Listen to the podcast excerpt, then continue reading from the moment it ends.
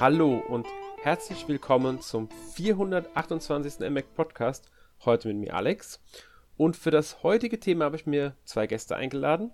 Erst einmal begrüße ich Erik. Hallo Erik. Ja, hallo Alex. Und Markus. Hallo Markus. Hallo Alex, hallo Erik und alle Hörer da draußen. Ja, hi Markus und äh, ja, an die Hörer natürlich auch ein großes Hi und Hollerö. Ja, wir wollen jetzt drüber sprechen. Am 16. Februar, bzw. 15. Das ist so, so, so ähm, je nachdem, welche äh, Region du nimmst. In den USA war es, glaube ich, noch 15. In Europa war es schon der 16. Hat Nintendo ja bekannt gegeben, dass ähm, die eShops von Wii U und 3DS Ende März 2023 abgeschaltet werden. Und deshalb widmen wir uns heute halt einfach dem Thema Nintendo schaltet Wii U und 3DS eShops ab. Wir wollen also darüber sprechen, was bedeutet das, welche Folgen hat das und ähm, welche Art der Kritik gibt es daran und so weiter. Also auch besonders natürlich, was für uns als Spieler das dann bedeutet, als uns für uns Spiele, die wir gekauft haben. Ähm, dazu erstmal die, die groben Fakten. Ähm, wann, äh, Ende März ist halt dann vorbei. Da kann man im eShop auf der Wii U und dem 3DS überhaupt nichts mehr, nichts mehr kaufen. Und ähm, auch keine Download-Codes, die man vielleicht noch im, bei irgendwelchen Läden kaufen kann oder die man auf sonstigen Wege bekommt, einlösen. Zuvor wird es ähm, ab 23. Mai bereits dieses Jahr, also jetzt in knapp zwei Monaten, nicht mehr möglich sein, sein Guthaben auf Wii und 3DS mit einer Kreditkarte aufzuladen. Und die Guthabenkarten, die man kaufen kann, kann man nur noch bis 29. August auf Wii und 3DS einlösen. Ausnahme hier hat man seinen Wii U bzw. 3DS eShop mit dem Nintendo-Account verknüpft, der auf der Switch auch ist, kann man dieses gemeinsame Guthaben, das die Geräte dann nutzen, noch bis Ende März 2023 benutzen und halt auch auf der Switch aufladen. Das ist so ein Sonderfall dann wieder. Was ja auch logisch ist. Mhm. Ähm, so viel zu den groben Fakten, würde ich mal sagen. Ähm, also im Grunde, wenn ihr noch Guthaben aufladen wollt und nicht das auf der Switch macht, dann habt ihr da nicht mehr so lange Zeit für. Ähm, wie gesagt, Kreditkarte 23. Mai, Guthabenkarten 29. August.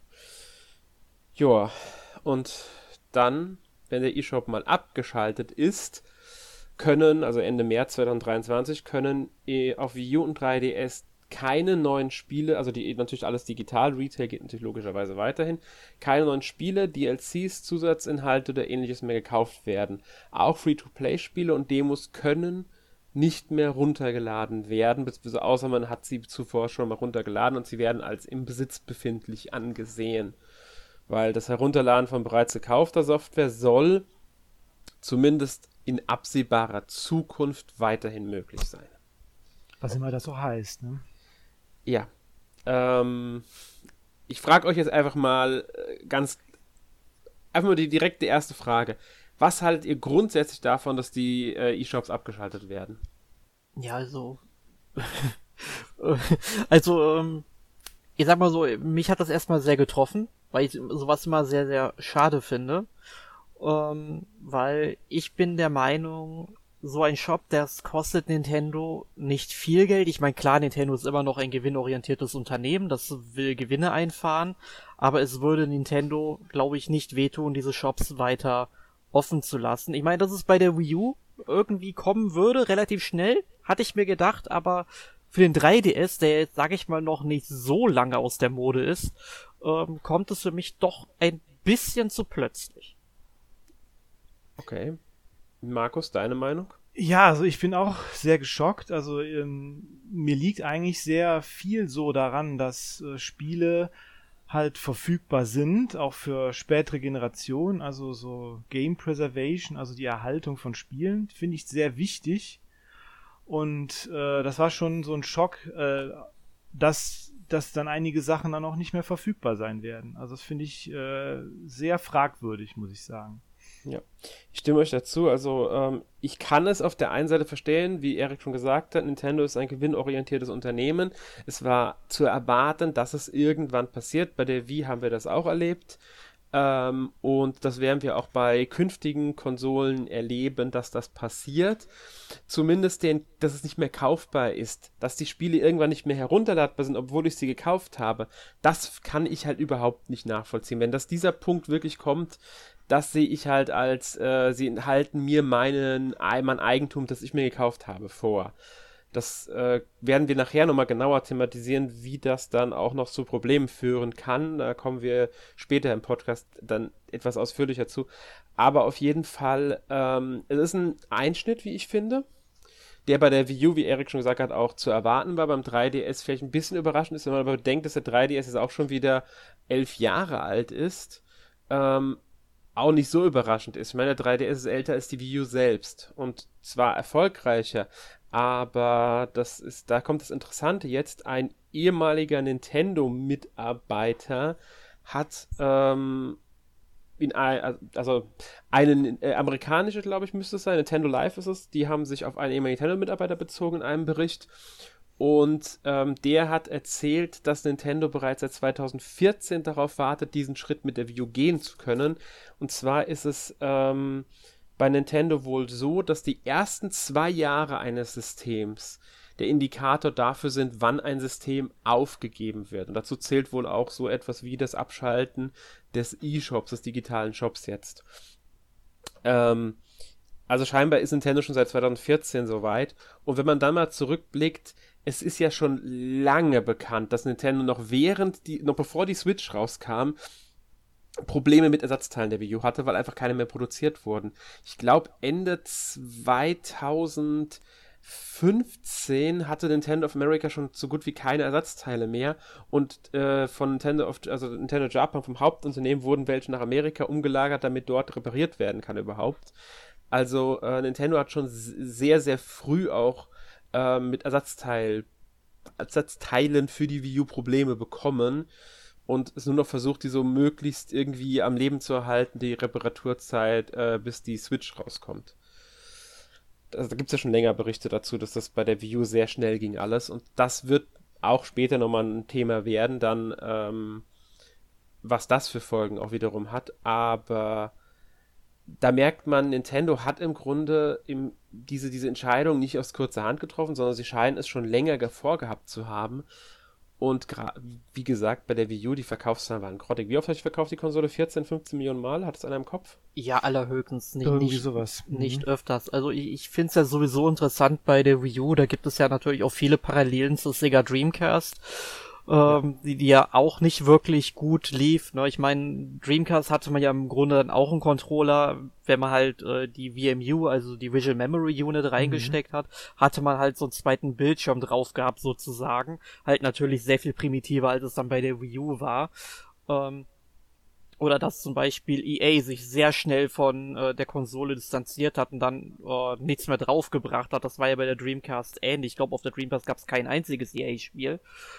Ähm, also da gab es viele Parallelen, aber wenn ich das so ähm, halt höre, dass man schon seit 2014 so auf diesen Tag jetzt äh, hingefiebert hat, sozusagen. Mhm. Ne, äh, das zeigt mir eigentlich nur, dass Nintendo vielleicht eine Vision mit der Wii U hatte, aber niemals so wirklich auch einen Plan mit der Konsole. Und äh, es ist jetzt einfach wieder so ein Puzzlestück, was dazu kommt, warum das Ding irgendwie, ähm, sag ich mal, ähm, auch intern schon relativ schnell aufgegeben worden. Ja, aber so weit würde ich gar nicht gehen. Es ist anscheinend grundsätzlich so bei Nintendo, zumindest aus dem ehemaligen Nintendo-Mitarbeiter, der da zitiert wurde. Wie gesagt, das ist jetzt nur ein Bericht, der das be so äh, berichtet. Wir wissen ja nicht, ob es wirklich Fakt ist. Ist das wohl bei allen Systemen von Nintendo so? Ist eine Konsole in den ersten zwei Jahren also wie auch immer die da abständet, das entscheidet dann darüber, wie lang dieses System weitergetragen wird. Und zwar insgesamt auch, wann der Nachfolger erscheint und so weiter. Das scheint alles in den ersten zwei Jahren sich zu entscheiden. Was ja irgendwo auch logisch ist. Ich glaube, das wird bei den anderen Unternehmen, Microsoft und Sony, nicht anders sein, weil man muss ja irgendwann mit der Entwicklung des Nachfolgers anfangen, mit der Konzeptierungsphase und so weiter. Und das beginnt ja oft Jahre bevor äh, eine neue Konsole kommt. Und wenn man weiß, die ersten zwei Jahre liefen jetzt nicht gut für ein System und ähm, die Erfolgskurve geht nicht nach oben, wie jetzt im 3DS, der jetzt erste halbe Jahr richtig schlecht lief, nach der Preisstellung dann aber auf einmal richtig angezogen hat. Da konnte Nintendo dann in den ersten zwei Jahren sehen, okay, das Ding wird noch durchstarten oder das ist schon durchgestartet auf einmal. Bei der Switch war es ja eh von Anfang an ein Riesenerfolg. Ähm, da beobachtet man halt diese Zahlen und daran entscheidet man natürlich dann geschäftlich, wie lange können wir an diesem mhm. System festhalten, ähm, was müssen wir wann wie entscheiden. Und da passen diese zwei Jahre für mich schon ganz gut rein, weil wie lange haben die meisten Konsolen als Lebenszeitraum? Also eine fünf, fünf bis sechs Jahre sind eigentlich Standard gewesen. Wir haben jetzt mit der ähm, PlayStation 4 und der Xbox One, glaube ich, sogar eher längere ähm, Konsolenzyklen, die so nicht üblich sind. Also das ist, ähm, wie gesagt, diese fünf bis sechs Jahre sind eigentlich so der Standard immer gewesen. Die Wii U hat es auf äh, nicht ganz vier Jahre gebracht, glaube ich, am Ende. Ja, Oder, ich, nee, ja, sie ist mehr, 2012, mehr Ende 2012. Genau, also hm? sind so vier, vier Jahre und vier Monate ungefähr. Ja, aber man, man hat die Wii U schon vorher als abgeschrieben erklärt, weil, ähm, weil sie äh, verkaufszahlmäßig und weil keine Spiele mehr wirklich kamen. Also die Wii U gilt nicht als überlebt bis äh, Switch auch wenn sie noch produziert wurde und so weiter, das zählt ja da nicht, sondern sie hat keine Rolle mehr gespielt, schon vor dem Switch-Release. Und das ist da der Indikator mhm. für, ähm, wann diese ähm, Konsole erledigt ist, sage ich mal. Ich denke mir mal, das war früher, als es äh, vor dem also bevor Konsolen ans Internet angeschlossen wurden, sage ich mal, ja, glaube ich auch alles weniger ein Problem, dass die diese, dass die diese Zeitrahmen immer schon hatten. Klar, logisch. Mhm. Nur äh, damals gab es ja keine digitalen Inhalte, die das auch betroffen hat. Ne? Das wird jetzt halt immer, immer mehr an digitalen Inhalten, die dann auch dadurch verschwinden. Und irgendwie denke ich schon, dass äh, nicht nur Nintendo, auch alle anderen, eig eigentlich sollte man meinen, dass die dass die eine Art Verpflichtung haben, diese Sachen auch äh, irgendwie zu bewahren. Ja. ja? Ne? Das stimmt. Ähm, bevor wir jetzt da weiter drüber reden, weil wir werden gleich über den Erhalt der Spiele reden, würde ich sagen, wir gehen jetzt einfach mal darauf ein, was denn überhaupt passiert mit den Spielen, äh, was bedeutet diese Abschaltung an sich? Weil Nintendo hat ja dafür ganz schön Kritik geerntet, weil einer Schätzung zufolge etwa 1000, es sind wohl über 1000 Spiele nach der Abschaltung dieser beiden E-Shops nicht mehr kaufbar sind. Die sind einfach weg dann, weil es diese Spiele auf keinem anderen System gibt. Sie gibt es rein digital, es gibt keine ähm, Retail-Version, die man sich vielleicht noch in einem, irgendeinem, bei irgendeinem Händler kaufen kann oder den man sich so mit gebraucht kaufen könnte. Es gibt nur diese ähm, digitalen Versionen dieser Spiele, bei beiden Konsolen. Ich glaube, also ähm, ich habe mal ein bisschen recherchiert, das gilt jetzt um nur die Zahlen im Westen, Japan ist jetzt noch nicht mitgerechnet, geht es auf der Wii U um circa 450 Spiele und auf dem 3DS um circa 600 Spiele. Da sind jetzt die Virtual Console Spiele noch gar nicht eingerechnet. Ähm, bei denen sind ähm, von 530 Spielen 350 noch nicht im Nintendo Switch Online-Dienst enthalten und somit dann auch nicht mehr auf einem modernen System in dieser Weise verfügbar.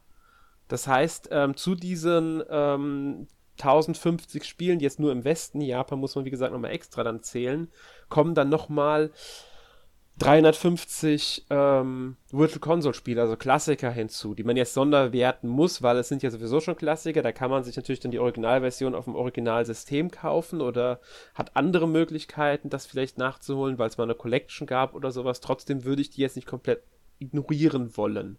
Mhm. Ähm, mhm. Und das finde ich schon eine sehr hohe Zahl. Also wenn man über 1000 Spiele, die dann einfach weg sind. Hm. Existieren nicht mehr, gibt's nicht mehr. Ja, man kann sie nicht mehr irgendwie bekommen. Wenn man sie nicht schon hat, sind sie nicht mehr für dich verfügbar, also für niemanden mehr verfügbar. Und das finde ich schon heftig. Und wenn man dann bedenkt, dass es sehr viele Spiele gibt, die in der Retail-Version auch noch sehr teuer sind als Sammlerstücke. Ich habe das Beispiel Devil's Third jetzt mal als genommen, weil ich es in der Recherche auch gefunden hatte. Devil's Third kostet in der Retail-Version, gebraucht mittlerweile als Sammlerstück natürlich, doppelt so viel wie die ähm, digitale Version im eShop. Ja, da muss man natürlich jetzt auch sagen, dass die ganzen ähm, Retail-Spiele, äh, also die Retail-Versionen, die werden im Preis unglaublich hoch gehen, glaube ja. ich.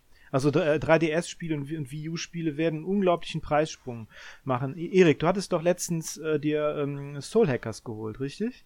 Ja, genau. Also ich habe mir ähm, wie, ich weiß, wie heißt nochmal der komplette Titel, damit wir es auch genau Shin sagen? Megami, Shin Megami Tensei Devil Summoner Soul Hackers. Genau, ich habe es jetzt auch gerade in der Hand. Ich habe es gerade hier auf meinem Wüst an Spielen und Unterlagen auf dem Schreibtisch gefunden. Ähm, also ich habe mir das letztens tatsächlich noch gekauft, weil ich das gerne ähm, haben wollte. Ich meine, das kostet im eShop, ich glaube, 10 Euro oder so. Also es ist relativ günstig. Nur war es mir halt wichtig, wenn ich ein Spiel noch als äh, Retail dann irgendwie ins Regal stellen kann. Und das sind halt Spiele, die steigen einfach nur im Wert, wie ihr gleich sehen werdet. Mhm. Ich habe 70 Euro für dieses Spiel ausgegeben. Also das siebenfache, wie es im eShop kostet. Ich hab, und ähm, es Mhm. gibt ja halt im eShop noch mehr von diesen ganzen Atlus-Spielen. Und Mhm. wenn man mal, äh, ähm, ich glaube, das teureste Spiel von denen müsste das, ähm, man weiß dieses Strategiespiel nochmal. The Devil Survivor. Genau, Devil Survivor, der erste Teil davon. Den zweiten, Mhm. den kriegt man auch noch so für 70 Euro, auch noch neu. Also ich habe jetzt auch ein neues Exemplar bekommen. Ähm, aber da kosten teilweise gebrauchte Exemplare schon 150 Euro. Mhm. Und äh, da denke ich einfach mal, irgendwo hört der Spaß auch auf, ne? Ja, ich meine, ich habe äh, Soul Hackers damals für 40, 50 Euro bekommen, ganz normal, ne? Und jetzt ist das schon um mindestens 30 gestiert. Ich glaube, du hast noch Glück gehabt, dass es so billig im Vergleich noch bekommen hast. Ja, ich meine, dasselbe habe ich ja vor drei Jahren ungefähr noch gemacht. Ich habe mir diese ganzen Atrian Odyssey Spiele, wo Mhm. sie noch erhältlich waren, den regulären Preis bezahlen musste. Da habe ich dann alle, ich glaube, fünf Spiele gibt's davon auf dem 3DS. Richtig. Ähm, und die habe ich mir dann alle Sechs. Oder sechs. Es gibt nur das, äh, ja, es gibt nur das Atrian äh, Mystery Dungeon, das ist so ein, so ein Roguelike. Stimmt, das stimmt, das habe ich, das hat sogar relativ wenig gekostet. Das habe ich für Mhm. 20 oder so noch gekriegt. Ähm, aber die anderen habe ich dann alle für 40 Euro ähm, gekauft und da bin ich auch sehr froh drüber, dass ich Ja. da noch rechtzeitig zugeschlagen habe oder sowas wie Genau. ähm, Radiant Historia ist auch ein Spiel, Mhm. was unglaublich teuer wird. Richtig, genau. Die Ja. habe ich mir auch noch alle besorgt. Noch das Persona Q, äh, diese Spin-offs davon. Ja, äh, ganz genau, beide Odyssey, Teile. Ne? Beide Teile, genau. genau. Ihr merkt hier schon, äh, wenn die beiden da so drüber reden, was das jetzt schon, also was jetzt schon Spiele da kosten können, ähm, als Retail-Version natürlich deutlich mehr, als sie ähm, ursprünglich mal gekostet haben. Wenn jetzt aber der eShop weg ist und man diese günstigen Alternativen nicht mehr hat, Beispiel von Erik jetzt, 70 Euro für die Retail-Version gebraucht und 10 Euro für die digitale Version. Wenn das wegfällt, warum sollte dann noch ein Händler das Ding für 70 Euro anbieten? Du hast ja keine Alternative mehr. Dann steigt der Preis natürlich auf 100 Euro oder sogar noch mehr, einfach weil die Nachfrage da sein könnte, aber das Angebot nicht mehr ist, weil es ja auch eine limitierte Zahl an Retail-Versionen gibt und noch eine kleinere Zahl wird äh, überhaupt verkauft. Und der 3DS hatte ja auch noch einen Region Lock, genauso wie die Wii U, wenn ich mich richtig erinnere. Genau, der Region Log ist dann natürlich auch wirklich wirklich die Krux dabei, ne? Man, Ja. Wenn man sich ja dann auch die Importe jetzt dann nicht immer aus den USA oder Japan dann noch holen könnte. Jetzt zum Beispiel das Shin Megami Tensei 4, das gibt's ja in, in, in, Deutschland nur, äh, also in Europa nur äh, als äh, Digitalversion. Und man kann Mhm. sich dann jetzt nicht einfach die US-Version oder die japanische Version kaufen, weil Region Log, ne? Genau, und dasselbe gilt ja auch zum Beispiel für ähm, Phoenix Wright As Attorney Dual Destinies und Spirit of Justice. Also die beiden Spiele sind ja auch äh, in Europa Mhm. nur digital erschienen. Ich weiß nicht, ob, ich glaube, Amerika, bin, ich bin mir nicht sicher, ob es jetzt eine US-Version gibt, eine ähm, Retail, aber ich glaube schon, ich glaube, es war nur wieder in Europa rein E-Shop. Ähm, wobei nein, ich glaube, bei den beiden Spielen war es nur in Japan eine Retail-Version. Auch in Euro, in, äh, auch in äh, USA gab es dann nur eine E-Shop-Version. Und auch da wird dieses Problem dann sein, weil diese Spiele trifft es ja dann auch. Du kannst sie nicht importieren, du kriegst sie einfach nicht mehr, sie sind weg. Klar, kann es sein, dass solche Spiele, jetzt speziell jetzt die Phoenix Wright oder auch Shin Megami Tensei 4, nochmal eine Neuauflage bekommen als Collection oder ähm, in anderer Portierung dann für neuere Systeme, für die Switch oder sowas. Hängt natürlich dann immer davon ab, ob diese Spiele so einfach umzusetzen sind. Bei der Wii U kann das Problem sein, wenn der zweite Bildschirm zu, zu stark genutzt wird, könnte das dazu führen, dass es nicht mehr funktioniert auf den anderen Systemen oder dass man viel Arbeit reinstecken müsste. Dasselbe gilt für ein 3DS, wenn es diesen zweiten Bildschirm sehr stark nutzt. Hm. Was ja auch einige Spiele gemacht haben. Und ähm, da merken wir jetzt schon, also wir werden Spiele verlieren. Und ähm, das ist wirklich schade, weil damit meiner Meinung nach auch ein bisschen Kultur verloren geht. Auf jeden Fall. Ja. Ich finde, ich finde, ähm, es, wir, wir steuern da so ein bisschen auch, äh, da habe ich auch schon mal schon mal mit, mit einem Freund drüber gesprochen. Also auch ähm, steuern wir da so ein bisschen so auf so ein Zeitalter zu. Ich meine, früher äh, ist ja, sind ja Medien oft verloren gegangen. Ne? Also jetzt Ja. gerade im Filmbereich Ne? Äh, wenn man jetzt schon an so Stummfilme denkt, so die ersten Filme aus den 20er Jahren, der Metropolis von dem äh, Fritz Lang, der ist ja auch, äh, ursprünglich war der ja zweieinhalb Stunden lang und wurde dann geschnitten, weil er nicht ankam und da sind irgendwie, ich glaube, 40 Minuten oder ein Viertel des Films sind, glaube ich, verloren gegangen, bis man dann irgendwann zufällig dann noch so eine Version gefunden hat und das noch restaurieren konnte. Ne? Mhm. Oder auch zum Beispiel jetzt Serien, auch Doctor Who, ne? Die ersten äh, Staffeln der Serie, da existieren ja Folgen, ganze Dutzende Folgen nicht mehr, weil man damals die nicht aufbewahrt hat. Ne? Ja. Und ich glaube, weil, ne? Ja? Was man auch nicht vergessen darf, wenn sie dann archiviert wurden, in Archiv gelegt wurden, das waren Filmrollen, die wurden mhm. in Archiv gelegt. Wenn da dann irgendwas drangekommen ist, wenn man die nicht äh, ordnungsgemäß aufbewahrt hat, wenn sie vergessen wurden, konnten sie dadurch beschädigt werden. Wenn es zu Brand, in einem Brand in einem Lager kam oder zu einem Wasserschaden, waren diese auch verloren. Und wenn da nicht irgendwo noch was anderes existiert hat, waren mhm. sie schlichtweg weg dann hatte man diese nicht mehr. Und ähm, dadurch ist sowas verloren gegangen. Und wir haben jetzt ein digitales Zeitalter, in dem eigentlich sowas ohne Probleme dauerhaft irgendwo gespeichert werden könnte. Mhm. Aber schon jetzt haben wir den Fall, dass sowas verloren geht. Ich nenne nur mal das Beispiel Mass Effect. Mhm. Ist jetzt kein. Äh, diese Legendary äh, Edition kam ja raus. Mhm. Und ähm, der eine DLC von Mass Effect 1, der jetzt nicht sonderlich gut war, der fehlt komplett, weil Stimmt. schlichtweg BioWare diese Daten nicht mehr hat, weil der ja zum Teil extern entwickelt wurde und diese mhm. externe Studio hat es auch nicht mehr. Das heißt, ein DLC von einem gar nicht mal so alten Spiel, wenn man jetzt mal so betrachtet, mhm. äh, klar älter als die Wii U, aber trotzdem existieren einfach nicht mehr. Sie sind weg, weil sie digital nicht gescheit ähm, ja, gelagert wurden, nicht gespeichert wurden. Und wenn jetzt solche Shops abgestellt werden, in denen die Spiele sind, die Entwickler haben die nicht immer vorrätig, die Publisher haben die auch nicht immer irgendwo gesichert, weil das kostet ja auch Serverspeicher und so. Und dann muss auch dran gedacht werden, dass sowas irgendwo abgelegt werden muss. Und selbst wenn das der Fall ist, heißt es ja nicht, dass die ähm, irgendwann irgendwo wieder veröffentlicht werden. Das kann ja sein, dass die dann irgendwo einfach auf irgendeinem Server versauern und nie, nie mehr irgendwie verfügbar gemacht werden. Ähm, oder sie gehen tatsächlich, weil die Daten beschädigt werden, irgendwann komplett verloren und sind weg. Mhm. Und das sollte gerade im digitalen Zeitalter vermeidbar sein. Auf jeden ähm, Fall. Weil es da Wege gibt, wie zum Beispiel man lässt sie verfügbar in einem E-Shop was ja jetzt dann, wie gesagt, nicht mehr gegeben sein wird bald. Ja, oder irgendwie, oder dass man zumindest dafür sorgt, dass die irgendwie, ja, irgendwie verfügbar bleiben. Ne? Ich meine, mhm. ich meine auch bei, auch jetzt äh, bei, auch bei Serien und Filmen ist es ja jetzt auch zum Beispiel wieder so mit, mit, mit Netflix und Co., mit den ganzen, ähm, mit den ganzen Streaming-Diensten. Dadurch einige Serien und Filme gibt's ja gar nicht mehr auf Blu-ray oder, oder, oder DVD oder so. Mhm. Ne? Viele von diesen exklusiven Serien, die sind dann auch, wären dann auch weg, wenn da irgendwelche Lizenzprobleme oder so entstehen. Ja, genau das also ist da, eben. Genau. Also deshalb denke ich schon, dass wir uns da schon langsam, ich sag mal, fast schon auf so ein digi dunkles digitales Zeitalter wieder zu äh, bewegen. Und das sehe ich sehr bedenklich. Und ich denke auch, wie du sagst, Alex, dass es da eigentlich Möglichkeiten geben sollte. Ne? Die, ja.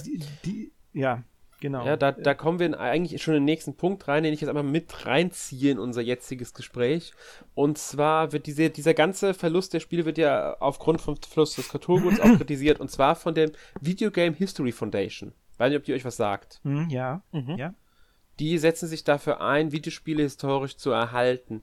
Und die kritisieren das Ganze jetzt haupt, auch hauptsächlich deshalb, sie verstehen, dass Nintendo das macht, weil sie sind ein Unternehmen, sie müssen wirtschaftlich arbeiten und diese E-Shops, die, die, rächen sich einfach nicht mehr. Ich denke das wird auch mit reinspielen bei Nintendo. Irgendwann kaufen die Leute einfach nicht mehr genug, dass man sagt, okay, jetzt lohnt sich das nicht mehr, das zu betreiben. Ähm, würde ja jeder andere Ende, wenn du ein Geschäft irgendwo in, der Stra äh, in irgendeinem Stadtteil hast und das Geschäft lohnt sich nicht mehr, ein anderes Geschäft, aber schon schließt du das Geschäft, das sich nicht mehr rechnet, natürlich irgendwann, weil keine Kundschaft mehr kommt, weil alle in dein Hauptgeschäft laufen. Ähm, und hier ist es ähnlich, die Leute kaufen auf der Switch, aber nicht mehr auf der Wii U. Also lohnt es sich nicht mehr.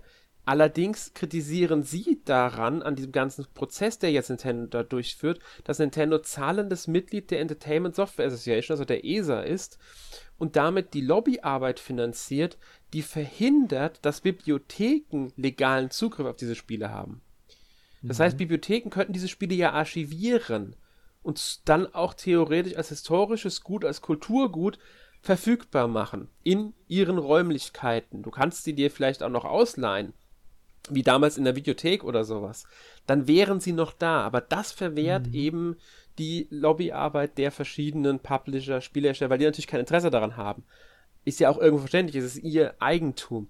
Aber hier muss man das dann ähnlich sehen, wie es nun mal auch bei ähm, Literatur, also Büchern oder zum Beispiel auch mit ähm, Filmen zum Teil gehandhabt wird, dass sie in solchen Archiven, also in solchen Bibliotheken und Archiven eben hinterlegt werden, damit sie nicht verloren gehen. Und dort kann man sie ausleihen.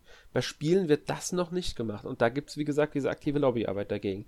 Und das kann ich halt nicht verstehen, weil irgendwo müssen doch die Schöpfer der Spiele auch ein gewisses Interesse daran haben, dass ihre Werke erhalten bleiben, historisch gesehen. Weil sonst sind die irgendwann vergessen, während Bücher, wir, mein Gott, wir können heute noch Bücher lesen, die vor 500 Jahren geschrieben wurden, weil sie irgendwie archiviert wurden oder weil sie halt wieder aufbearbeitet wurden. Bei Spielen ist das irgendwann nicht mehr möglich, wenn sie nicht angemessen irgendwo archiviert werden.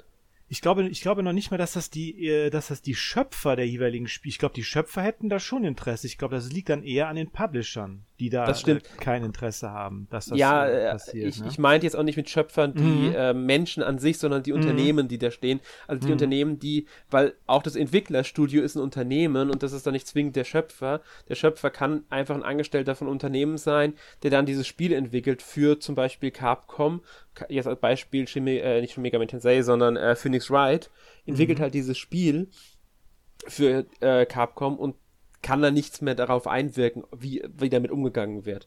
Mhm. Aber auch als Publisher sollten, sollten die eigentlich ein gewisses Interesse daran haben, weil wenn sie es nicht mehr verkaufen, warum sollen sie dann verhindern, dass es irgendwo archiviert wird, damit es für die Nachwelt erhalten bleibt? Auch gerade da, da ja jetzt in den letzten Jahren oder Jahrzehnten, so im letzten Jahrzehnt gerade so viele Anstrengungen auch unternommen wurden, dass Videospiele als Kulturgut langsam auch wirklich Anerkennung finden, ne, mhm. ne, äh, sollten die durchaus haben die eigentlich, finde ich sogar die Pflicht eigentlich, da ihre eigene Geschichte zu erhalten. Lustigerweise, vielleicht ist es tatsächlich so, dass die äh, alten Spiele später äh, besser verfügbar sind als die aktuellen irgendwie, ja. könnte ich mir fast vorstellen.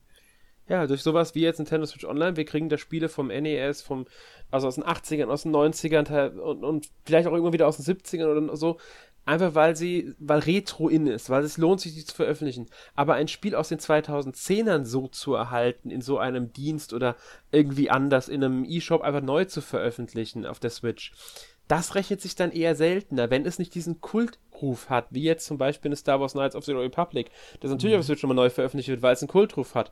Aber ein Spiel wie jetzt beispielsweise ähm, Dylan's Rolling Western, das kennt kaum einer. Oder die Boxboy-Reihe, die ist einfach nicht mhm. groß genug dafür. Das interessiert mhm. dann niemanden. Harmonite. Das ist dann so, pff, ja, nee, brauchen wir nicht. Das, damit können wir kein großes Geschäft machen. Oder soll jetzt nicht negativ klingen. Ich will denen jetzt nicht, ich will denen jetzt wirklich nicht die, diese, diese, die, sie wollen nur Geld. Es ist ein Unternehmen, das arbeitet wirtschaftlich. Das ist schon logisch. Also nicht falsch verstehen dabei. Aber, ähm, das ist halt das Problem dabei. Es rechnet sich nicht, dadurch wird es nicht veröffentlicht, was ich wie gesagt verstehen kann, aber dann sollten auf anderen Weisen dieser Erhalt der Spiele irgendwie ermöglicht werden. Mhm. Ja, das ist halt auch irgendwie so ein, so ein Trend. Ne? Also ich meine, ich meine, als die Xbox One damals vorgestellt wurde, die Ur, die, diese ursprüngliche Präsentation, das wäre eine Riesenkatastrophe. Richtig, das war ja die genau. Riesen, die Riesenkatastrophe schlechthin, ne? Also, wo die sich da wirklich ins Knie geschossen haben, mhm. äh, dass, dass es keine Discs mehr gibt und, oder dass nichts mehr auf der Disc, was es da einen Aufschrei gab.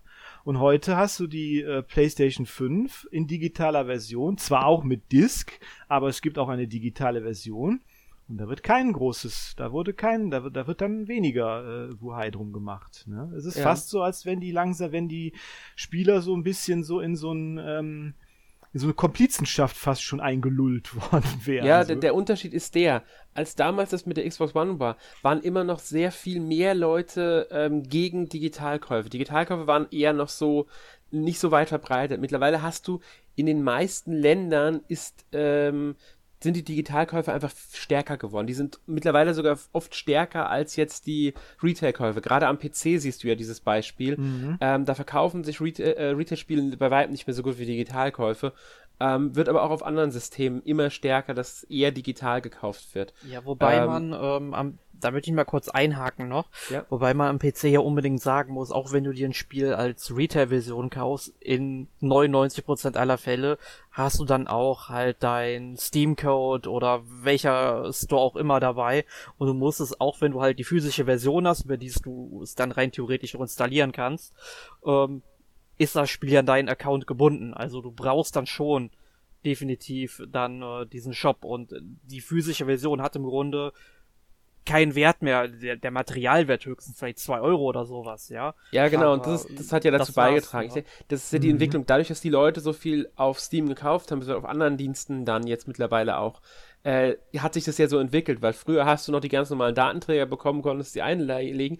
Die, da war die Entwicklung am PC einfach deutlich schneller als auf den Konsolen. Was auch daran liegt, dass der PC frei ist. Du hast nicht den Konsolenhersteller, der da die Hand drauf hält, so ein bisschen, ähm, dadurch konnten die Hersteller ganz anders agieren und sagen, okay, wir kaufen unser Spiel jetzt digital, ohne dass jetzt irgendwie Sony uns da die großen Vorschriften macht. Da macht dann zwar Valve als Steam-Inhaber oder Epic als App für den Epic Store die Regeln, aber die fallen anders aus. Und genau. ähm, das hat der, das hat der PC eine ganz andere Entwicklungskurve. Im Grunde, das, was wir jetzt am PC sehen, dürften wir in den nächsten Jahren auch auf den Konsolen immer stärker beobachten. Wir sehen es ja jetzt schon, dass Spiele ähm, nur mit dem Download-Code im Handel erscheinen. Entschuldigung die, Sache ist natürlich die, dass äh, es auf dem PC natürlich noch Versionen gibt, die Spiele auch ohne DRM, also Digital Rights Management zu kaufen. Mhm. Zum Beispiel auf Good Old Games, also GOG zum Beispiel oder itch.io. Die haben ja alle kein, äh, kein DRM, also die haben alle, äh, das sind alles die Installer, die kannst du normal installieren. Gut, gibt's auch auf Steam, es gibt da auch genügend Spiele ohne äh, DRM, aber ähm, insgesamt gibt's da wesentlich mehr Möglichkeiten, auch die Spiele zu erhalten. Und ich meine auch gerade Steam. Ich meine, ich habe letztens noch Half-Life 2 äh, gespielt, das habe ich mir vor 17 Jahren oder so gekauft. Ne? Also da ist das halt noch möglich tatsächlich. Ne? Also das ist wesentlich, äh, da funktioniert das, würde ich sagen, schon fast. Ja, und ja. das ist auch so mit ein Grund für mich gewesen. In den letzten Jahren habe ich immer mehr beobachtet bei mir, dass ich mir bestimmte Spiele jetzt einfach nicht mehr auf ähm, meiner Switch oder auf welcher Konsole auch immer kaufe, die es halt auch auf dem PC gibt.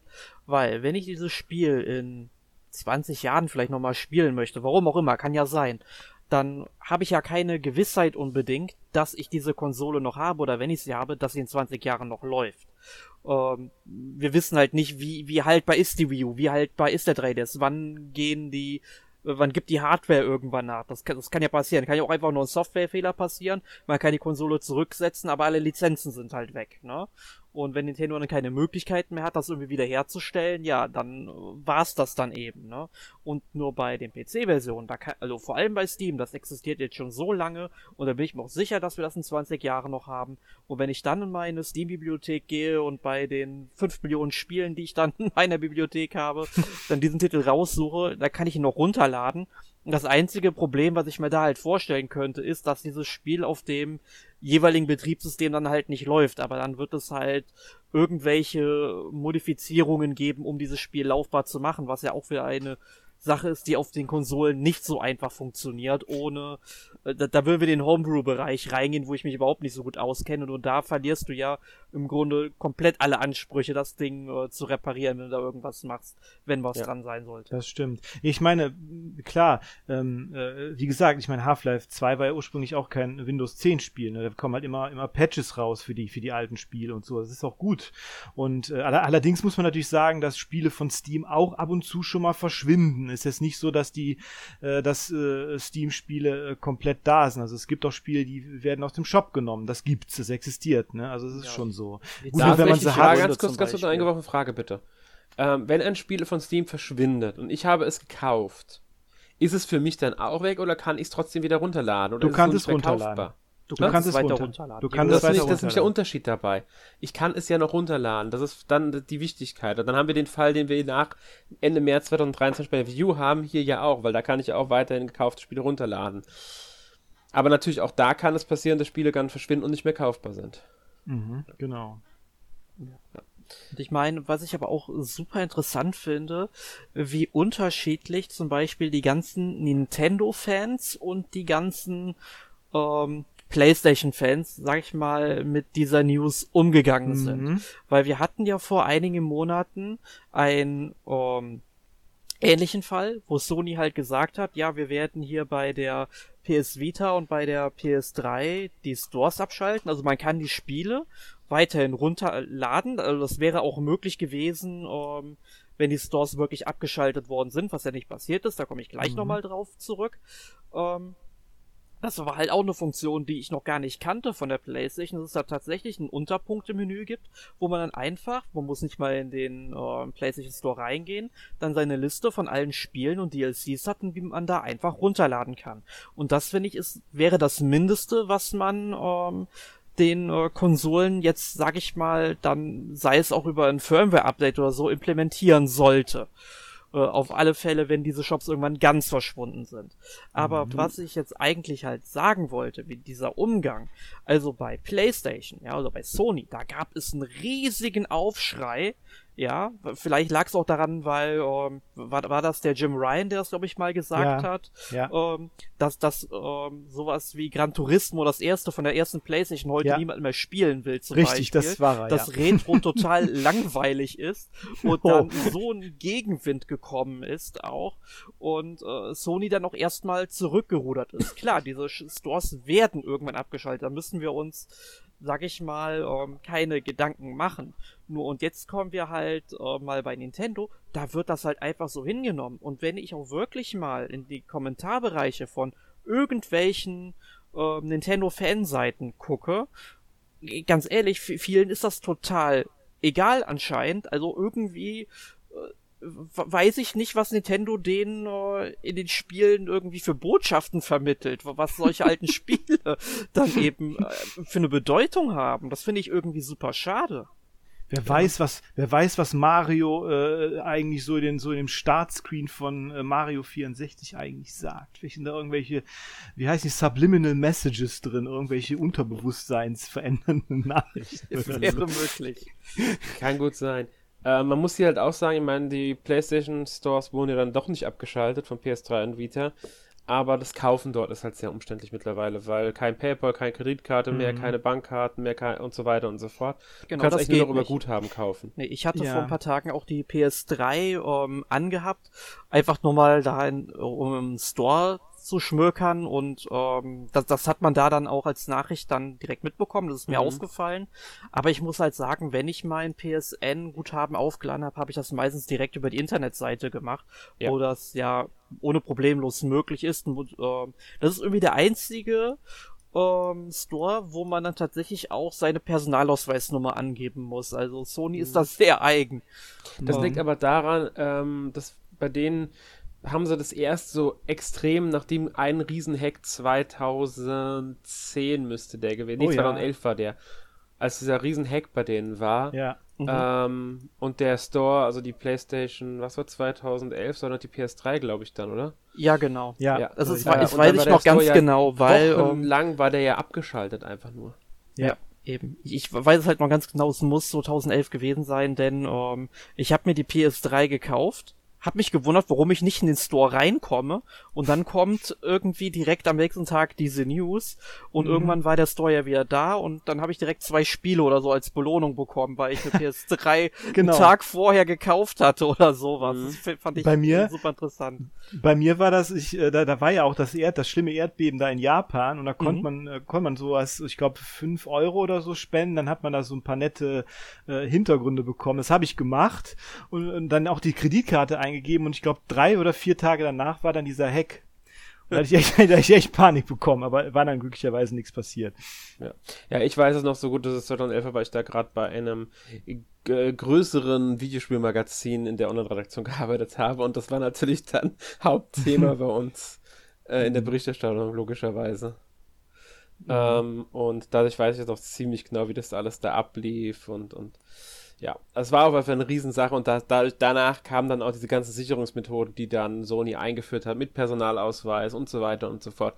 Die haben alles sehr viel komplizierter danach gestaltet. Wobei es auf der PS5, glaube ich, gar nicht immer erforderlich ist, einen Personalausweis einzugeben, wenn du Nee, was äh, kaufst. Achso, fünf, weiß ich nicht. Ja, auf der 5. Bei 4 habe ich es eigentlich fast immer gehabt. Ich glaube sogar immer.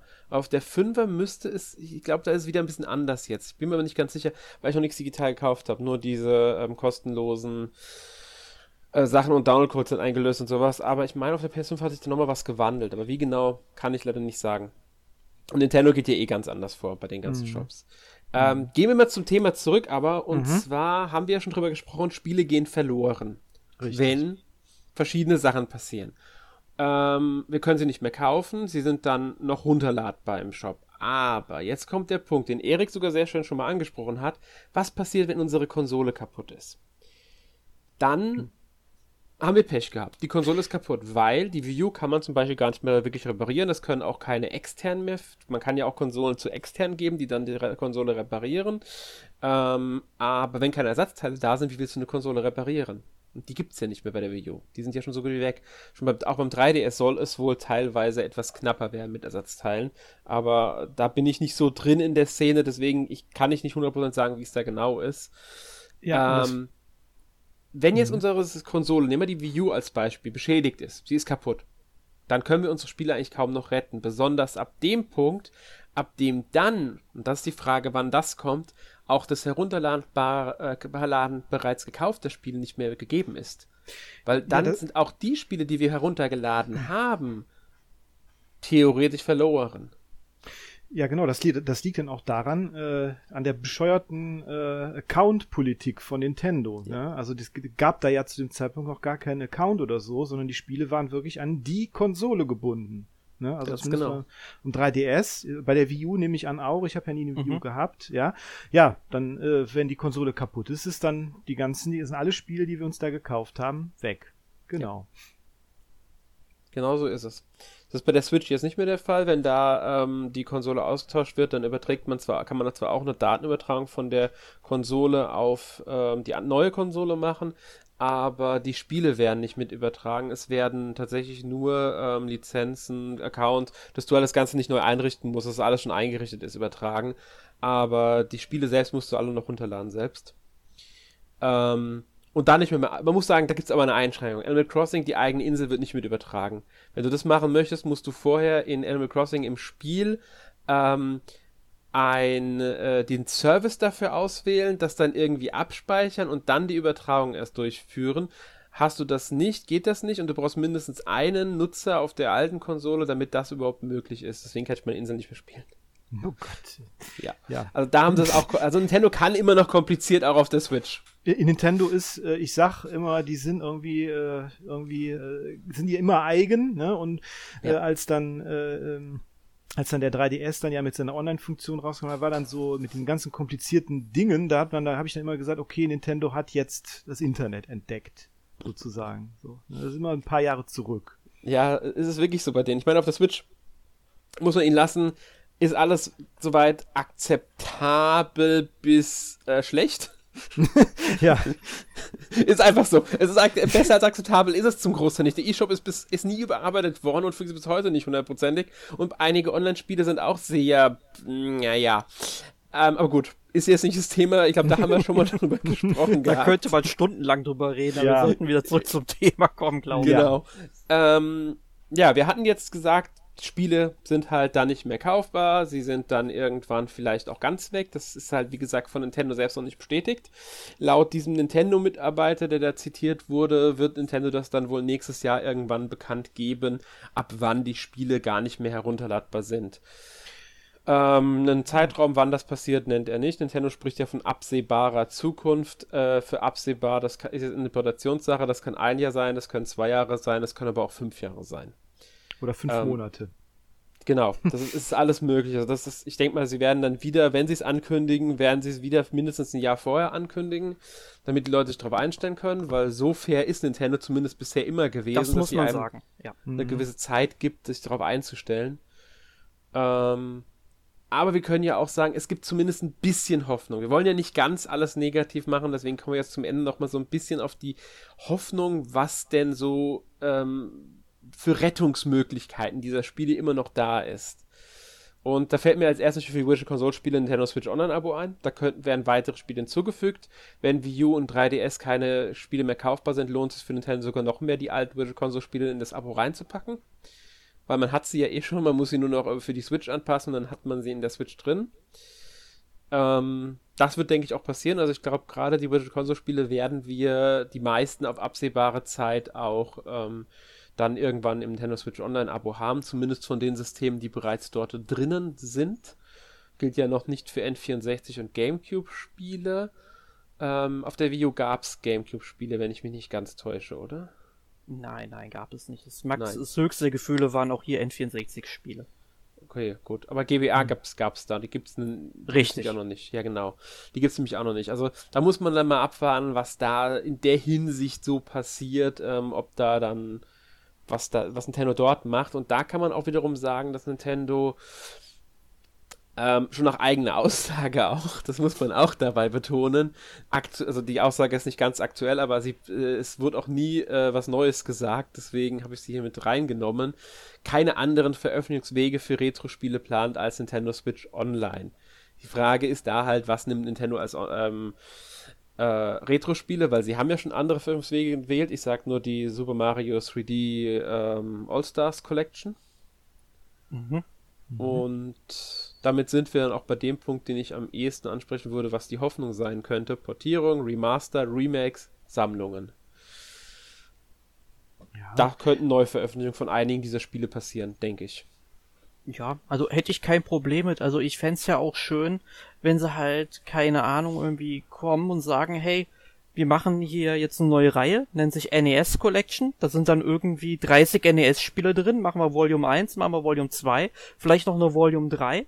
Und ähm, die kosten dann, weiß ich nicht, 40 Euro. Kann man sich dann Retail kaufen, ins Regal stellen und die dann auf seiner äh, Switch daneben spielen. Das finde ich wäre der eleganteste Weg, den man machen könnte. Wird nicht passieren. Sorry. Mhm. Wird nicht passieren, ja, weil. Äh, du sagst eine super Idee. Das ist nicht meine Hoffnung. Das, das Problem dabei sind die NES-Spiele. Die sind Nintendo Switch Abo exklusiv. Da wird Nintendo nichts anderes machen. Du kannst, wenn es äh, das beste aller Gefühle ist, du kannst auf GameCube oder 3DS-Spiele hoffen, die da portiert werden. Wii U-Spiele ja sowieso, da portieren sie ja eh, was geht irgendwie, habe ich das Gefühl gehabt. Zumindest die größeren Spiele. Und vielleicht gehen sie da dann sogar jetzt noch in die kleineren rein und bringen irgendwann mal eine Pullblocks oder ähm, sonst irgendwas Collection, die dann diese ganzen Spiele von 3DS und Wii U zusammenfasst. Also die Spiele, die dann nicht mehr verfügbar sind, können sie ja dann auch nochmal auf der Switch neu veröffentlichen. Ähm, sowas wäre denkbar, weil Wii U-Spiele lieben sie anscheinend auf der Wii U. Und vielleicht kommen dann auch die 3DS-Spiele endlich mal dazu. Ähm, aber älteres, also gerade das Zeug, was von, das es in dem Abo gibt, das wird, glaube ich, nicht nochmal irgendwie anderweitig erscheinen auf der Switch. Ja, fände ich sehr schade. Mhm. Ich auch, bin ich ganz ehrlich. Also, also ich, ich, ich habe zwar das Abo, ich kann die Spiele spielen, aber ich denke, dass wir niemals alle Spiele da drin sehen werden. Und ähm, es wäre schön, wenn wir solche Collections hätten. Klar, andere Hersteller können es machen, also Capcom, Konami, Square Enix und so weiter, die können ihre Spiele veröffentlichen, wie sie Bock haben. Machen sie ja zum Teil auch. Hm. Ich muss aber sagen, ja. ich finde es sehr schade, wie lieblos Nintendo dann aber auch mit diesem Online-Angebot umgeht. Also mhm. bei NES und SNES-Spielen ist es ja, glaube ich, so, dass dann sowieso nur die amerikanischen oder japanischen Fassungen mit drin sind. Mhm. Ähm, aber es gibt zum Beispiel, also bei NES gibt es ja sowieso, glaube ich, nur zwei oder drei Spiele, die deutsche Bildschirmtexte haben. Ja, es gab ein paar mehr. Ja, gab's, also mir fällt jetzt. Mehr als zwei oder drei. Also fünf könnten es schon gewesen sein. also mir fällt nur Kirby's Adventure und Star Tropics ein. Darkwing Duck hatte, hatte deutsche Texte. Okay. Hm. Gut, das fällt äh, mir jetzt noch speziell äh, Ist ja egal, aber im Grunde bei auf dem SNES gab es halt deutlich mehr.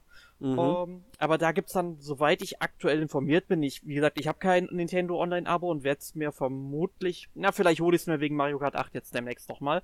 Ähm, aber was ich halt sagen wollte, dann beim N64 gibt es, glaube ich, ähm, auch die deutschen Fassungen, aber das wiederum das Problem ähm, mit der Emulation. Also erstmal laufen die dann auch nur mit 50 Hertz etc. Mhm. werden nicht angepasst. Gut, das kann ich vielleicht noch verstehen.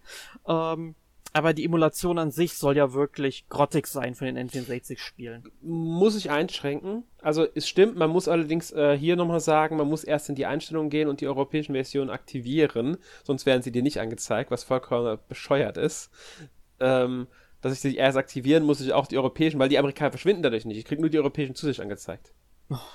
Ähm, ansonsten kriegt nur die amerikanischen angezeigt. Also wer, wer, wer das Abo hat, mit den Erweiterungspass hat und N64-Spiele und sich wundert, dass da nur die US-Versionen drin sind, ähm, ihr könnt in den Einstellungen einstellen, dass ihr auch die europäischen Versionen sehen wollt. Und dann dürft ihr auch die Spiele in europäischen Versionen spielen und dann auch natürlich mit den damals entsprechend vorhandenen ähm, Texten, also zum Beispiel bei Mario in Deutsch, Italienisch, Englisch, Französisch und so weiter. Ähm, es kommt aufs Spiel an, wie die Emulation funktioniert, muss ich ganz ehrlich sagen. Bei einigen Spielen merkst du es nicht, dass die, äh, die laufen okay. Die laufen vollkommen normal, wie ich finde. Jetzt nicht um, es gibt wahrscheinlich bessere Emulatoren jetzt äh, da draußen. Ähm, aber ich finde die okay bei einigen Spielen, bei anderen Spielen funktioniert es nicht so gut. Zum Beispiel Star, ähm, F-Zero X fand ich jetzt vollkommen in Ordnung von der Emulation her. Zumindest persönlich kann ich nur sagen. Das mhm. größere Problem, das ich sehe, ist bei einigen Spielen die Steuerung. Weil ähm, Nintendo hat den N64-Controller versucht zu emulieren auf den Switch-Controller, beziehungsweise die Joy-Cons.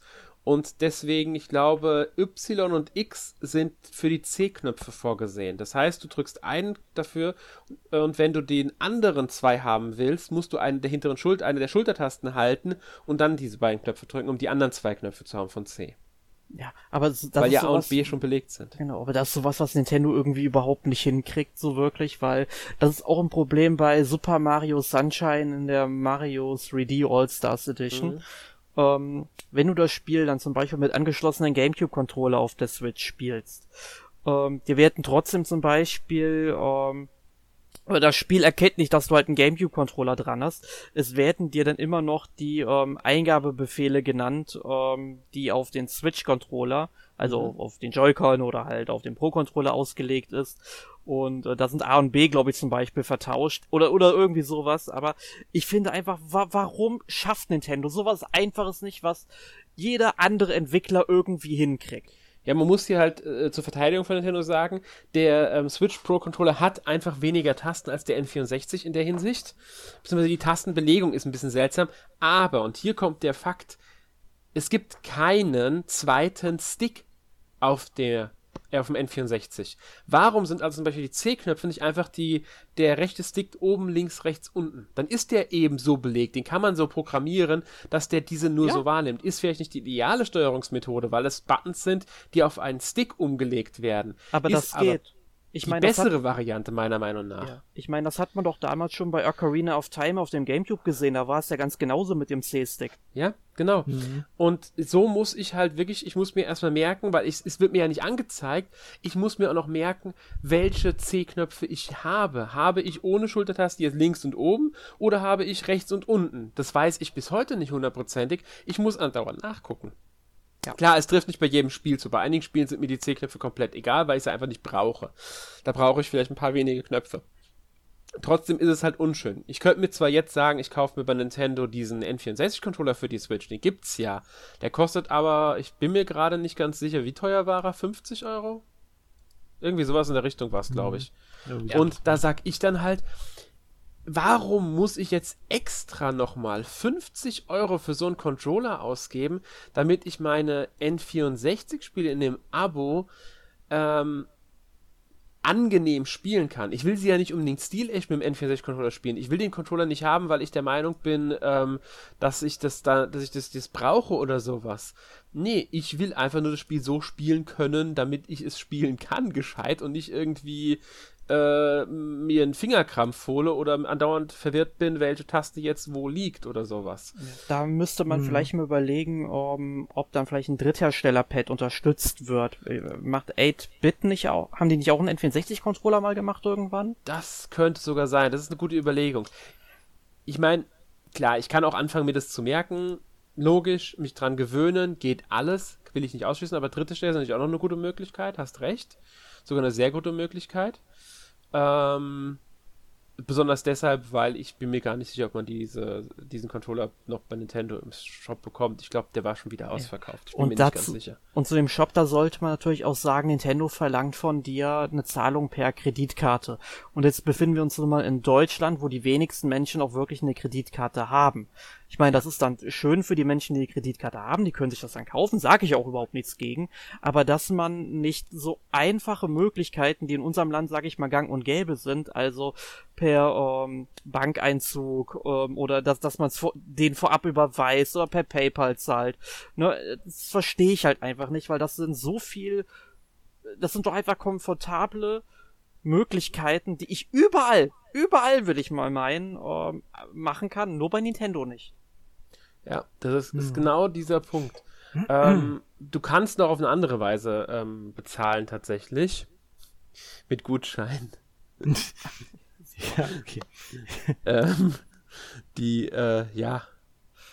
Wie du die bekommst, ist dann wieder so die andere Sache. Aber ich wollte es nur mal erwähnen. Wir wollen ja nicht vergessen, dass es das auch noch gibt.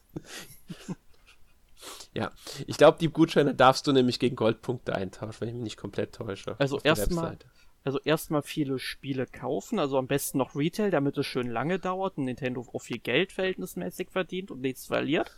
Und ja. ähm, dann kann ich mir die Gutscheine holen und dann kann ich mir den N64 Controller kaufen. Genau. Fantastisch. Genau. Super, gell? Ja, ist doch, ist doch super. Das ist wie Grinden in einem RPG. Ja. Ja, ähm, ja auf jeden Fall ähm, wir sind jetzt ein bisschen vom Thema abgekommen. äh, ja. Gehen wir mal zurück zu den Hoffnungen, die wir immer noch haben für Wii U und 3DS-Spiele. Also wie gesagt, Portierung auf die Switch, in welcher Variante auch immer, Remaster, Remake und so weiter, ist eine Möglichkeit, wie ich sehe, die ich finde.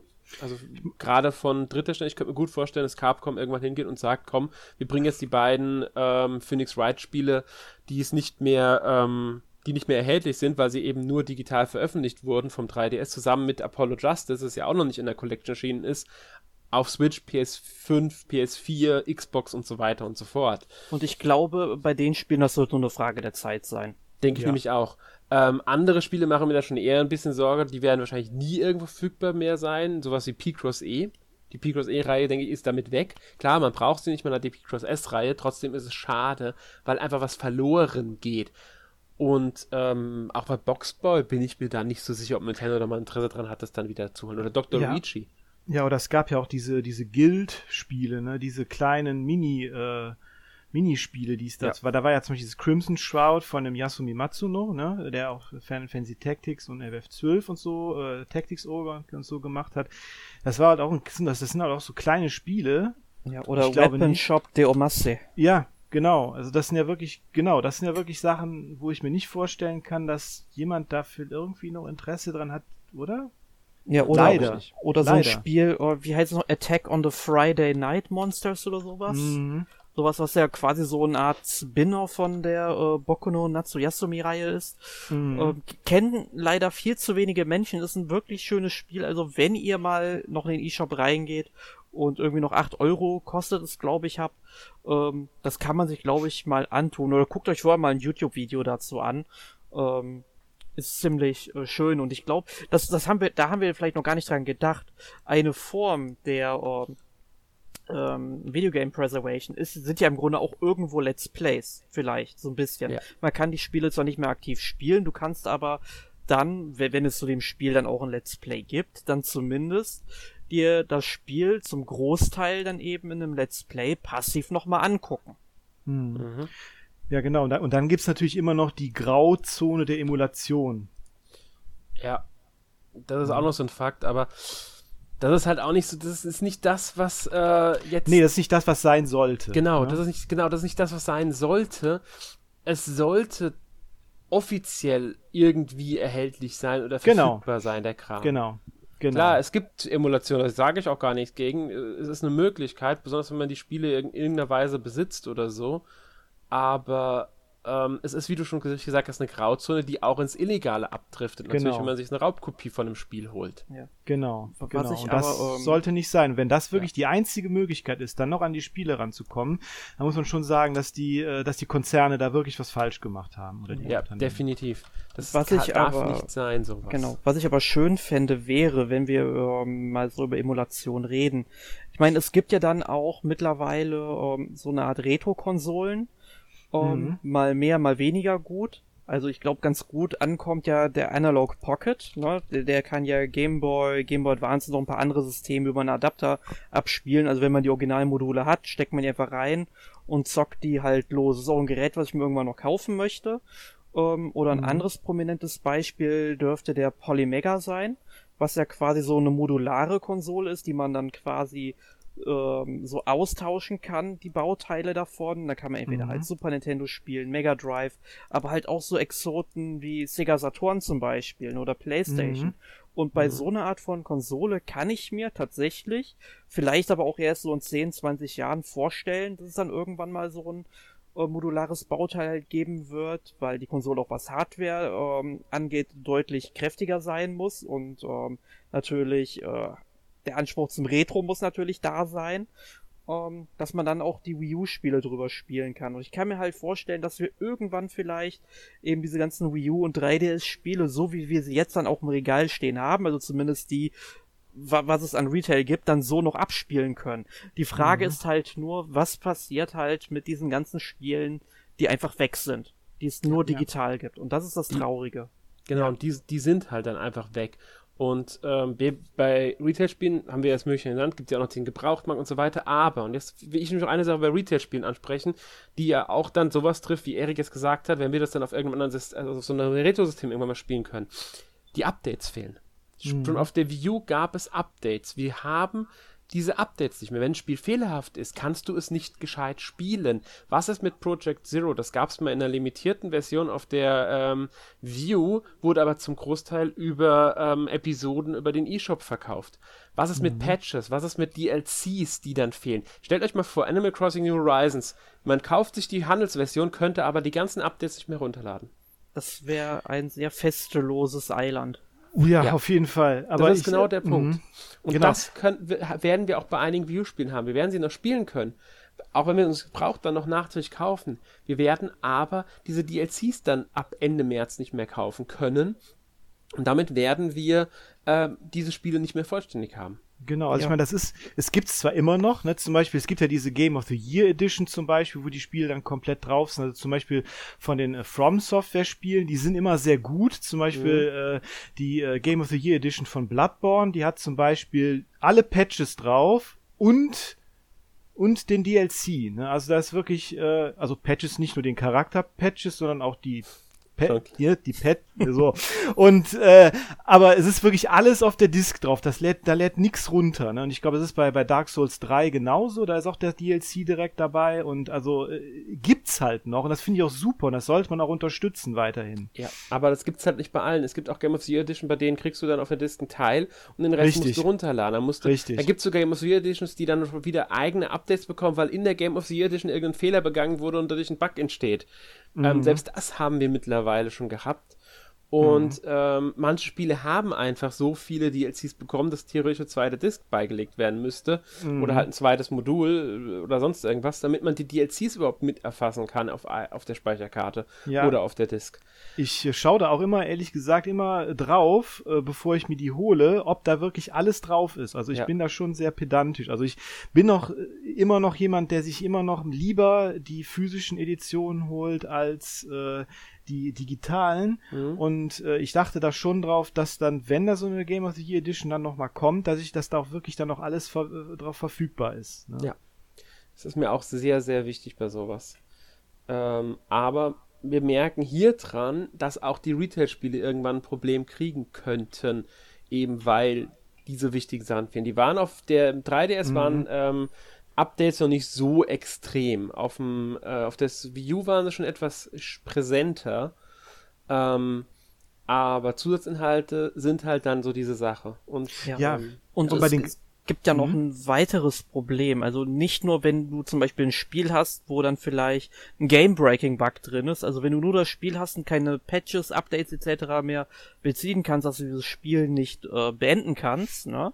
Äh, das ist natürlich ein ganz großes Problem, was mir natürlich auch erstmal die Frage ähm, aufwirft, warum haben die, die Leute überhaupt im Spiel den Goldstatus erteilt und es ging Produktion, aber egal.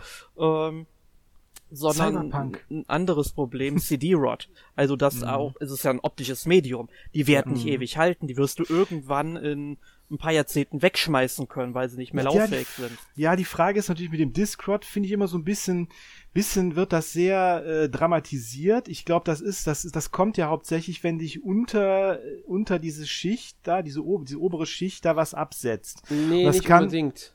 Ist das Also- nicht, äh, ist, ist das nicht eher, dass das durch Kratzer entsteht Nee, oder nee, durch nee, nee, nicht nur, nicht Feuchtigkeit? nur. Ich hatte schon? DVDs, die waren überhaupt nicht zerkratzt. An denen war gar nichts dran. Die haben schlichtweg nicht mehr funktioniert, weil die DVDs einfach mindere Qualität waren. Muss man Mhm. leider so sagen. Es war eine billige Produktion.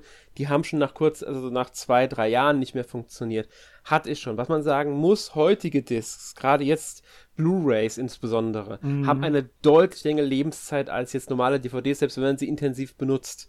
Ähm, natürlich, wenn sie zerkratzen und der Schmutz dran kommt, dann können sie schneller kaputt gehen. Das ist dann nochmal was anderes. Aber auch so können DVDs, äh, gerade DVDs oder CDs noch davor, Mhm. ähm, haben diese Abnutzungserscheinungen, können mit der Zeit tatsächlich einfach kaputt gehen. Ähm, bei Blu-rays ist dieser Fall noch nicht, nicht ganz so extrem. Ich weiß gar nicht, welche Lebenszeit. Ich glaube, mittlerweile wird bei Blu-rays sogar eine Lebenszeit von über zehn Jahren angegeben. Ich bin mir nicht, mehr- ich bin Ah, mir ich nicht glaube, ganz ein sicher. bisschen, ich glaube, ein bisschen länger. Glaub Ähm, ich glaube sogar deutlich länger sogar. Mhm. Ähm, auf alle Fälle, ähm, die Blu-rays haben das Ganze jetzt nochmal deutlich verbessert und diesen ganze Problematik da ein bisschen ausgehebelt. Bei der Wii U bin ich mir nicht ganz sicher, weil es sind ja keine klassischen DVDs in dem Sinne. Es ist ja wieder so ein etwas eigenes Medium von Nintendo. Deswegen bin ich mir da mit der Haltbarkeit, ich weiß nicht, wie stark das da gegeben ist. Es hängt ja auch immer von den Umwelteinflüssen ab. Wie werden diese Spiele gelagert? Liegen sie zum Beispiel die ganze Zeit auf dem Boden mit Fußbodenheizung, gehen sie schneller kaputt, als wenn sie jetzt, äh, was weiß ich, luftdicht verpackt sind. Dasselbe Problem kann aber auch sein, wenn sie in einem Raum gelagert werden, in dem es sehr kühl ist, dann können die Sachen beschädigt werden. Darf ich mal kurz unterbrechen? Ich habe gerade Ja. geguckt, die Lebensdauer von einer Blu-ray ist 50 bis 100 Jahre. Siehst du, sogar so lange war das Ja. dann. Dann war das bei DVD DVDs mit den 10 DVDs Jahren. sind 30 und bei Okay, CDs 30. sagt man auch äh, sagt man auch so 20 bis 20 10 bis 20 Jahre. Auf alle Fälle, aber irgendwann sind sie halt kaputt. Und wie gesagt, die Mhm. Umwelteinflüsse können das Ganze natürlich nochmal beeinflussen, je nachdem, wie man mit dem Ding auch umgeht. Logisch. Äh, behandle ich meine, mein Spiel schlecht, häng's vielleicht auch noch, was weiß ich, ohne Verpackung einfach an die Wand und, und häng andere. Discs drüber Nagel. oder sonst irgendwas, dann ist es natürlich schneller kaputt, als wenn ich es ordentlich in der Packung habe. Ja. Ja. Es ist ein richtiger Teufelskreis, denn das führt uns Ja. wieder die Frage zurück. Wenn ich habe dann irgendwie in ein paar Jahrzehnten dieses Spiel, kann es nicht mehr spielen, hätte ich doch eine digitale Version, die ich erwerben könnte. Ja, aber die kann man nicht Ja, die erwerben, gibt's dann weil die ja nicht nicht mehr mehr. verfügbar ist. Genau das ist das Problem. Und dann Und- kommen wir zu dem Zeit zu der zu der, alles ist vergänglich, auch wir werden irgendwann sterben. Nein. ähm, da kommen wir dahin, es muss eine irgendwie historische Aufbewahrung, Archivierung Ja. dieser Spiele geben. Definitiv, definitiv. Ja. Und ich würde sagen, damit schließen wir das Thema und ich frage euch beide nochmal nach abschließenden Worten für heute. Für das Thema, möchtet ihr noch irgendwas abschließend loswerden? Ja, Ähm, Also ja, erzähl, erzähl. Ich möch, möchte nur, wenn jetzt irgendjemand bei Nintendo äh, zuhören sollte, kann ja durchaus sein hier von Nintendo of Europe, der vielleicht auch in Verbindung zu Nintendo ähm, Co-Limited oder NOA steht etc. Überdenkt bitte mal eure Position und eure Haltung zu diesem Thema, denn die ist meiner Meinung nach nicht akzeptabel. Dem kann ich mich nur anschließen und ich würde dann noch ergänzen an, ne, mit einer an so eine Botschaft an die Spieler: äh, Lasst euch nicht zu sehr einlullen. Äh, achtet auch drauf, was die Leute sagen äh, und äh, lasst euch da auch gerade gerade weil was so Konzerne angeht, sollte man nicht äh, denen grundlos vertrauen und denen äh, halt alles äh, abnehmen, was die so sagen und ähm, da sollte man vorsichtig sein. Also be besser auf seine Rechte auch als Verbraucher pochen. Ja, sprengt die Ketten. Genau, Revolution. Da habe ich nichts mehr zu ergänzen, besonders zu Eriks Satz jetzt nicht, aber auch zu äh, Markus Satz natürlich. Ähm, sind schöne Schlussworte. Ähm, ja, ich denke, das Thema wird uns auch noch eine Weile begleiten. Schließlich wird erst Ende März 2023 der eShop abgeschaltet. Und vielleicht entwickelt sich bis dahin ja nochmal. Sollte das der Fall sein, werden wir natürlich dann oder sehr wahrscheinlich dann nochmal darüber sprechen auch. Sei es am Rande eines Podcasts oder als eigenes Thema. Das werden wir dann sehen. Und ja, damit hoffe ich, habt ihr einen guten Eindruck des Themas bekommen, was das bedeutet und so weiter. Ähm, ihr könnt uns gerne eure Meinung zum Podcast in die Kommentare schreiben oder wenn ihr eigene Anmerkungen habt, wenn ihr eure Meinung zu dem Thema loswerden wollt, schreibt es bitte in die Kommentare, egal ob jetzt auf der Webseite, auf Facebook, auf Twitter oder sonst irgendwo. Ähm, teilt uns einfach eure Meinung mit zu dem Thema. Ähm, ja. Und damit kommen wir zum obligatorischen Abschlusssegment, letzte Woche gespielt. Und ich mache einfach mal den Anfang, ähm, mhm. weil ich mich sehr kurz fassen kann. Mhm. Ich habe Kirby und das vergessene Land vor Wien gespielt, ähm, abgesehen von WWE 2K22 noch ein bisschen und ein paar anderen Spielen, die jetzt nicht erwähnt werden müssen. Äh, Kirby gefällt mir bisher sehr gut. Ähm, ich fasse mich deshalb kurz, weil wir werden dazu dann in der nächsten Zeit einen Podcast haben. Und außerdem werdet ihr den Test auf der Webseite zum Spiel lesen können und das schon recht bald, wenn er nicht sogar schon jetzt veröffentlicht ist, wenn ihr den Podcast hört. Und damit gebe ich ab an Erik. Ja, vielen Dank, Alex, und du machst mich richtig neugierig auf Kirby. Wird mir natürlich deinen Test durchlesen. Ich habe es mir am Freitag auch gekauft, aber noch keine Zeit gehabt, es zu spielen. Ähm, Dafür habe ich diese Woche jede Menge Gran Turismo 7 auf der PlayStation 5 gespielt. Und was soll ich sagen, dieses Rennspiel ist richtig, richtig geil. Also, äh, ich bin ja wirklich kein großer Fan von Rennspielen, aber hin und wieder gebe ich denen ja gerne mal eine Chance. Und äh, GT7 finde ich wirklich, wirklich gut. Also du hast ein richtig tolles ähm, wie, wie nennt man das, äh, Fahrgefühl, äh, weil, weil du es genau auf deine äh, Bedürfnisse anpassen kannst, also einmal direkt von der Steuerung an sich. Und dann kannst du deine Autos halt noch in gewisser Weise tunen, um, um die dann halt für die Bedürfnisse der Strecke und wie du es am liebsten fährst dann eben noch ähm, einzustellen. Also es ist richtig toll und mir gefällt auch der Soundtrack von dem Spiel, die Motorengeräusche, die röhren richtig gut ähm, aus den Lautsprechern und ähm, ich muss wirklich sagen, das haptische Feedback vom DualSense Controller ist wirklich, wirklich fantastisch bei diesem Spiel. Also du merkst wirklich jeden einzelnen Hubbel, über den du fährst. Du hast einen Ruck, wenn dein Rennwagen so den Gang hochschaltet. Und am besten noch, wenn du selbst äh, manuell schalten äh, einstellst und das selbst machst und du diesen Ruck hast. Oder wenn die ähm, Bremsen ihren Dienst verweigern, beziehungsweise das Anti-Blockiersystem arbeitet, dass dann halt der ähm, äh, die L2-Taste vibriert. Also es ist, es ist einfach nur Wahnsinn, wie viel Liebe da drin ähm, steckt. Und ich, mir gefällt auch dieser Musik-Rally-Modus, der mich so entfernt an Outrun erinnert. Das einzige Problem, was ich mit diesem Spiel habe, ich weiß nicht, wer bei Sony wen in den Kopf geschissen hat, aber was sollen diese Mikrotransaktionen in einem Vollpreisspiel? Weißt du, du, äh, alleine schon, wenn du in dem Menü von deiner PS5 bist und du gehst auf das Spiel zu, dann hast du da direkt irgendwie so einen Button halt, ja, kauf doch hier ähm, Credits im, im, im, im Shop hier, 100.000 Credits für 2,50 Euro oder eine ne Million für 20 oder keine Ahnung äh, da denke ich mir einfach nur, was soll das denn bitte? Ich meine, es ist ja vollkommen okay, irgendwelche DLCs anzubieten, wie die so optischer Natur sind, die, die stören mich dann halt nicht. Also, wenn das einfach nur so ein kosmetischer Skin fürs Auto ist, meinetwegen sollen sie Geld raus ins Fenster werfen. Ich meine, man kann natürlich jedes einzelne Auto dort auch erspielen und die Credits erspielen. Das dauert halt nur länger und das war bei Gran Turismo ja schon immer so mit Grind verbunden, ist also nichts Neues. Aber jetzt komme ich zu dem Knackpunkt. Wenn Sony nach Veröffentlichung des Spiels hingeht und auf einmal die Belohnungen für Rennen um 50% reduziert, dann hat das schon einen bitteren Beigeschmack. Sie sind mittlerweile zwar wieder zurückgerudert und irgendwie Anfang April soll dann wohl ein ähm, Patch kommen, der die Belohnungen dann nochmal so ähm, ähm, um 100% erhöht oder sowas, aber äh, trotzdem, das ist alles eine sehr dumme Entscheidung gewesen, genauso wie der Always-On-Zwang. Also du kannst dieses Spiel nicht spielen, wenn du kein Internet hast. Also du musst jetzt nichts zahlen. Also klar, für Online-Rennen musst du schon natürlich PlayStation Plus haben, aber halt um das Spiel zu spielen, ähm, weil dein Spielstand online gespeichert wird, was ich bei einer Singleplayer-Erfahrung ziemlich doof finde, äh, verstehe ich nicht. Aber abgesehen davon ist es wirklich fantastisch, wie man jetzt an meiner Ausführung merkt. Aber hey, aber hey, das ist ja fast schon, äh, hängt, ja, hängt das ja schon mit dem Thema zusammen, was wir heute hatten, ne? Mit dem Orbis ja. Online. Ja. Und wegen dem Patch, ich habe das komplett mitbekommen. Ähm, es war sogar ausgerechnet, ähm, das teuerste Auto im Spiel, wenn man das spie erspielen will, sich auf der einen Strecke, man hat früher für diese Strecke 65.000 Credits bekommen. Jetzt nach dem 30 Patch, oder so. Genau, nach dem Patch war es irgendwie 30 oder sowas nur noch. Und man hätte die Strecke, ich glaube, wenn ich mich nicht ganz täusche, über 900 Mal oder so fahren müssen oder über 600 Mal, ich bin mir ganz sicher.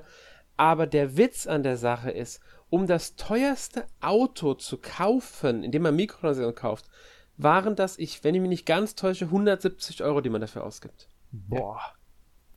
Nur für ei, ein ei. Auto. Ei, Sorry, das ist, das ist, das ist, ja, tut mir leid. Das muss das ich nur übel. anmerken, weil das, das, das zeigt, glaube ich, den Irrsinn am besten. Ist übel. Ja. Also ja. ich, ich, ich glaube, wenn du es halt wirklich viel spielst, also auch über Monate hinweg, dann, dann dürfte das irgendwann halt, würdest du es dir irgendwann kaufen, wenn du wirklich drauf hinarbeitest.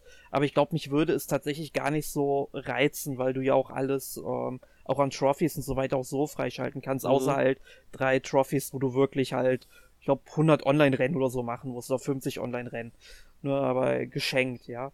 Ähm, aber es ist dann wirklich Irrsinn, wie man da mit diesen Mikrotransaktionen ähm, ja wirklich ähm, umgegangen ist. Also das mhm. ist vor allem es ist ein Vollpreisspiel, es ist kein Free-to-Play-Spiel. Mhm. Dann wäre es ja noch mal was anderes gewesen von der Bewertung her. Ähm, ja. Aber das ist einfach nur ähm, mies. Vor allem halt dieser Zug dann an diesen Belohnungen ähm, rumzuspielen und das auch zu reduzieren. Also nein, nein, das ist nicht gut. Hm. Ja, stimme ich dir zu. Gut, ja. Markus, du bist dran. Ja, bei mir hatte ich eigentlich gar nicht so viel verändert zu letzter Woche. Also ich habe äh, ich habe sehr viel Elden Ring wieder gespielt und äh, bin aber immer noch nicht so weit wie wahrscheinlich äh, die meisten in dem Spiel. Äh, aber ich habe jetzt die zweite große Gegend äh, erreicht äh, mittlerweile und die ist absolut fantastisch. Also die Atmosphäre ist unglaublich gut, macht immer noch richtig gut, äh, richtig viel Spaß, äh, alles zu erforschen und äh, die Bosse sind auch wieder From Soft mäßig cool und also ich kann da eigentlich äh, nur Überschwängliches äh, von, äh, äh, von reden. Und ja, das andere Spiel, was ich gespielt habe, das ist Triangle Strategy äh, weiterhin. Aber da will ich jetzt auch gar nicht so viel zu sagen, weil da könnt ihr dann auch demnächst, oder vielleicht ist der Test jetzt auch schon erschienen, wahrscheinlich noch nicht, den, auch den Test nachlesen und, äh, naja, äh, ein Podcast, oder? Ganz genau. Und zwar werden wir nächste Woche über Triangle Strategy sprechen im Podcast 429. Hervorragend, was für ein Zufall. Ja. Auf genau. den Podcast freue ich mich übrigens auch schon sehr, denn das ist so ein Spiel, das habe ich mir auch gekauft, aber noch nicht gespielt. Mhm. Mhm. Ja, ich, ich bin auch mal gespannt, wie äh, da so die Meinungen von uns dann sind. Ähm, ja, und damit verabschieden wir uns für heute für den Podcast. Ich hoffe, ihr wurdet gut unterhalten und das Thema war für euch interessant. Wir hören uns dann beim nächsten Mal. Bis dann. Tschüss. Tschüss. Tschö mit Ö, ciao mit Au und so weiter und so fort.